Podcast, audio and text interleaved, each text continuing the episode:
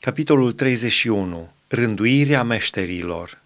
Domnul a vorbit lui Moise și a zis, Să știi că am ales pe Bețaleel, fiul lui Uri, fiul lui Hur, din seminția lui Iuda, L-am umplut cu Duhul lui Dumnezeu, i-am dat un duh de înțelepciune, pricepere și știință pentru tot felul de lucrări, i-am dat putere să născocească tot felul de lucrări meșteșugite, să lucreze în aur, în argint și în aramă, să sape în pietre și să le lege, să lucreze în lemn și să facă tot felul de lucrări.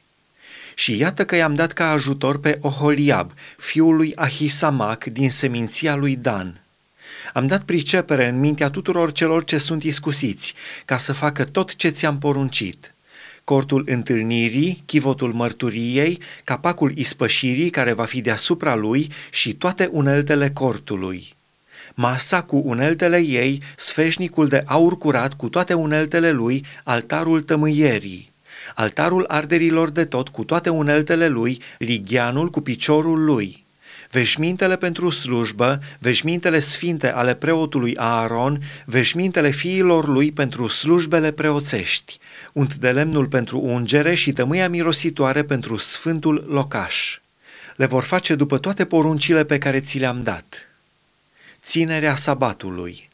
Domnul a vorbit lui Moise și a zis, Vorbește copiilor lui Israel și spune-le, să nu care cumva să nu țineți sabatele mele, căci acesta va fi între mine și voi și urmașii voștri un semn, după care se va cunoaște că eu sunt Domnul care vă sfințesc. Să țineți sabatul, căci el va fi pentru voi ceva sfânt. Cine îl va călca va fi pedepsit cu moartea.